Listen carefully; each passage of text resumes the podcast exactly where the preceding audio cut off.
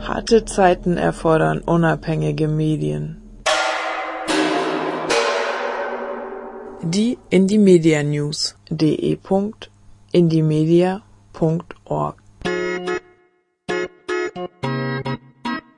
Eine demokratische Medienplattform für die Verbreitung einer radikalen, sorgfältigen und leidenschaftlichen Sicht der Realität. Hallo und herzlich willkommen zu den Indie-Media-Nachrichten vom heutigen Freitag, dem 13. April 2012. Am Mikrofon begrüßt euch Nora, die keine Angst vor dem Freitag, den 13. hat. Ihr hoffentlich auch nicht. Ortenau.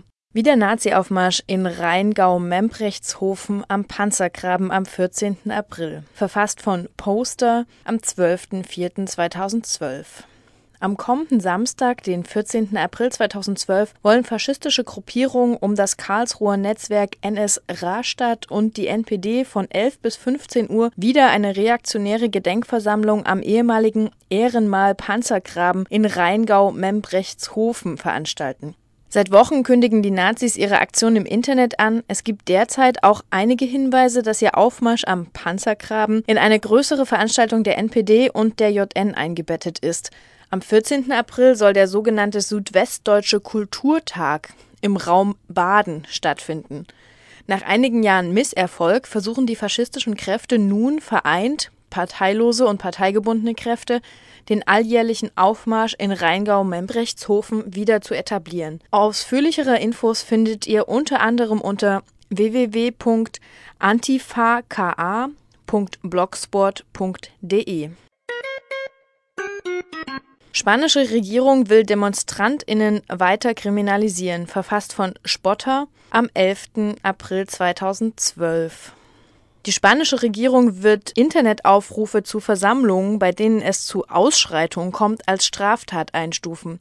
In eine öffentliche Einrichtung einzudringen oder den Zugang zu ihr zu verhindern, wird als eine Störung der öffentlichen Ordnung gelten. Der spanische Innenminister Jorge Fernández Díaz hat heute im spanischen Parlament einige Neuigkeiten der Rechtsreform bekannt gegeben, die die konservative Regierung von Ministerpräsident Mariano Rajoy durchführen möchte. Die Reform soll eine Antwort auf gewalttätige Demonstrationen sein, wie sie in Barcelona während des Generalstreiks am 29. März stattgefunden haben.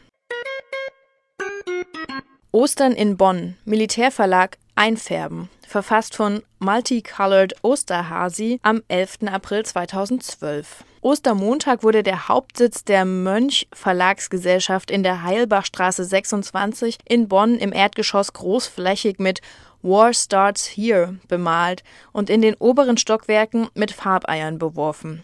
Der international publizierende Verlag am Fuß der Harthöhe steht dem noch Verteidigungsministerium nicht nur räumlich nahe. Der Verlag sieht sich als ein Motor der Modernisierung und Transformation der Bundeswehr und möchte mit seinen Publikationen sowie der Austragung von Sicherheitstagungen und Militärmessen Bindeglied zwischen den amtlichen Stellen der Bundeswehr und der zivil-militärischen Industrie sein das Bundesamt für Strahlenschutz will das atomare Endlager Moorsleben für immer schließen. Verfasst von Wolfgang Emke am 11.04.2012. Das Bundesamt für Strahlenschutz, kurz BFS, will das atomare Endlager Moorsleben für immer schließen. Moorsleben könnte zum Präzedenzfall werden, als erstes stillgelegtes und für immer verschlossenes Endlager in einem Salzstock. Dafür gäbe es weltweit kein Vorbild, heißt es in Agenturmeldungen. Für die Gorleben-Gegner ist das keine positive Nachricht. Ein havariertes Endlager wird für immer geschlossen. Das zweite, die Asse 2, soll eigentlich geräumt werden, nur das wäre weltweit einmalig. Das BFS erklärt nicht, warum der Atommüll aus Moorsleben nicht geborgen werden kann, kritisiert die Bürgerinitiative Umweltschutz Lüchow-Dannenberg. Dass ein Endlagerprojekt abgebrochen wird, sei hingegen nicht einmalig. Da käme das BFS zu spät, dürfte sich aber an der Entscheidung von Barack Obama ein Beispiel nehmen. Der hatte im Jahr 2009 verfügt, dass das Endlagerprojekt in den USA, Yucca Mountain, abgebrochen wird. Das Projekt hatte bis zu jenem Zeitpunkt 9 Milliarden Dollar gekostet. Ein Vielfaches dessen, was Gorleben mit seinen 1,6 Milliarden Euro bisher gekostet hat. Wir fordern von den Verhandlungsführern in Berlin, die sich zum Ziel gesetzt haben, ein Endlagersuchgesetz auf den Weg zu bringen, sich an diesem Präzedenzfall ein Beispiel zu nehmen, sagte BI-Sprecher Wolfgang Emke. Für das Ende des Gorleben-Projektes gehen am 28. April die Atomkraftgegner und Gegnerinnen, nehme ich mal an, vor Ort wieder auf die Straße. Bensheim. Acht Nazis wegen Überfall verurteilt, verfasst von Antifa B am 10.04.2012. Am 5. April 2012 fand im Amtsgericht Bensheim die Verhandlung gegen insgesamt acht Personen aus dem Umfeld des Nationalen Widerstand Bergstraße statt. Sie waren an einem Überfall auf alternative Jugendliche an der Laderampe des Kaufhauses Ganz vom 6. Oktober 2011 beteiligt. Die Angeklagten im Alter von 16 bis 24 Jahren erhielten Verwarnungen bzw. Bewährungsstrafen. Einzelne Beschuldigte gaben den Vorwurf der gemeinschaftlichen besonders schweren Körperverletzung bzw. Beihilfe zur selbigen zu. Sie hatten im Oktober letzten Jahres einen Übergriff auf die alternativen Jugendlichen geplant und durchgeführt, bei dem auch Pfefferspray zum Einsatz kam. Die Nazis bezichtigten ihre Opfer, Mitglieder der Antifa zu sein. Laut Aussage mehrerer Angeklagter habe sich die Gruppierung Nationaler Widerstand Bergstraße aufgelöst. Nicht nur der Staatsschutz, auch wir bezweifeln, dass sich dieser Zusammenhang aufgelöst hat, so Lara Krämer, Pressesprecherin der antifaschistischen Gruppe Bensheim. Dass die Nazis Reue zeigen und Besserung beteuern, kann auch einfach daran liegen, dass sie sich davon eine Strafminderung erhoffen. Die Antifa-Gruppe aus Bensheim sei sich sicher, die Tatsache, dass mehrere Angeklagte noch am 18. Februar 2012, also vor kaum zwei Monaten, in Worms bei einem rechten Aufmarsch dabei waren, spricht gegen eine Entpolitisierung. Ebenfalls verdächtig finden wir die Anwesenheit eines Prozessbeobachters der Kameradschaft Darmstadt in Bensheim. Mehr Infos zu diesem Fall findet ihr unter antifab.co.cc.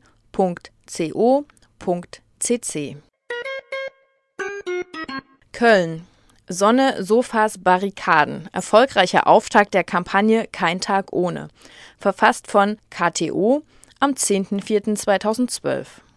Am Sonntag, den 1. April 2012, startete die Kampagne Kein Tag ohne zum Erhalt des autonomen Zentrums in Köln-Kalk erfolgreich mit dem Barrikadenfest rund um das AZ in der Wiersbergstraße. Bei sonnigem Wetter fanden sich im Laufe des Tages 400 bis 500 Menschen ein und zelebrierten die erfolgreiche Verteidigung des AZ vor einem Jahr.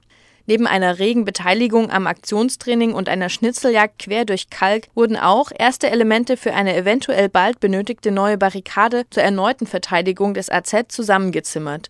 Auf der Kampagnenwebsite findet ihr neben weiteren Terminen in den nächsten Wochen mittlerweile auch den Kampagnenaufruf. Und die Website heißt keintagOhne.az-köln.org. Bundesweiter Aktionstag gegen Abschiebungen und Dublin II, verfasst von Left Vision am 10.04.2012. Im Jahr 2010 wurden 7648 Menschen aus Deutschland abgeschoben.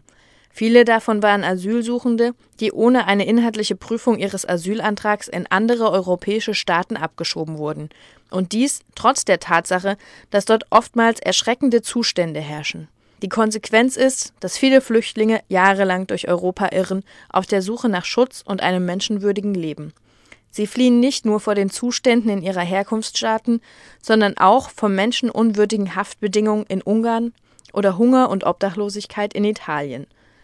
Gegen diese sogenannten Dublin-II-Überstellungen fanden am Freitag, dem 30. März 2012, Demonstrationen an den Flughäfen in Frankfurt, München, Berlin, Hamburg und Düsseldorf statt. In Berlin-Tegel protestierten gut 150 Personen, verteilt auf eine Kundgebung direkt vor dem Haupteingang des Terminals A und ca. 20 Personen im Inneren des Gebäudes.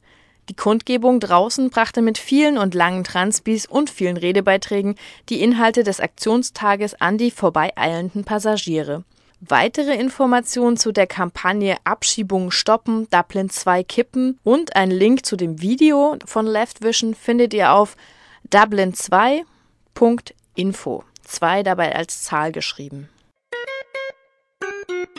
Freiburg Besetzung der Fläche Gutleutmatten, verfasst von Gemeinschaftsgarten am 8.4.2012. Am Sonntag, dem 8. April, wurde die Fläche der ehemaligen Schrebergärten im Gebiet Gutleutmatten besetzt, um sie kollektiv nutzbar zu machen. Die ehemaligen Privatgärtner mussten ihr Gelände räumen, um den entwicklungsbedürftigen Stadtteil Haslach einen zeitgemäßen, soll heißen rentablen und imagepolierten Eingangsbereich zu verschaffen. Es entsteht wie immer profitabler Wohnraum, der privatisiert werden soll und gnädigerweise ein kleiner Teil Sozialwohnungen, in denen die zu kurz gekommenen der marktwirtschaftlichen Konkurrenz untergebracht werden. Die Besetzerinnen wollen auf dem Gelände einen gemeinschaftlich nutzbaren Garten einrichten, der von allen Interessierten bebaut und genutzt werden kann. Sie wollen gemeinsam entscheiden und gemäß ihren Bedürfnissen planen, welche, wie und wie viele Lebensmittel angebaut werden. Sie nehmen ihre Versorgung in ihre eigene Hand und machen sich nicht abhängig vom freien Markt. Gesunde und regionale Lebensmittel für alle kann Mensch nur erhalten, wenn die Produktion von Lebensmitteln außerhalb des Zwanges, Profit durch Verkauf abzuwerfen, stattfindet. Das waren die Indie Media News vom heutigen 13. April 2012. Ihr findet diese Sendung sowie alle hier erwähnten Links auch unter www.freie-radios.net. Harte Zeiten erfordern unabhängige Medien.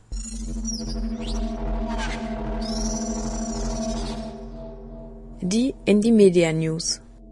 Weiterlesen oder selber schreiben auf de.indiemedia.org und links unten.indiemedia.org.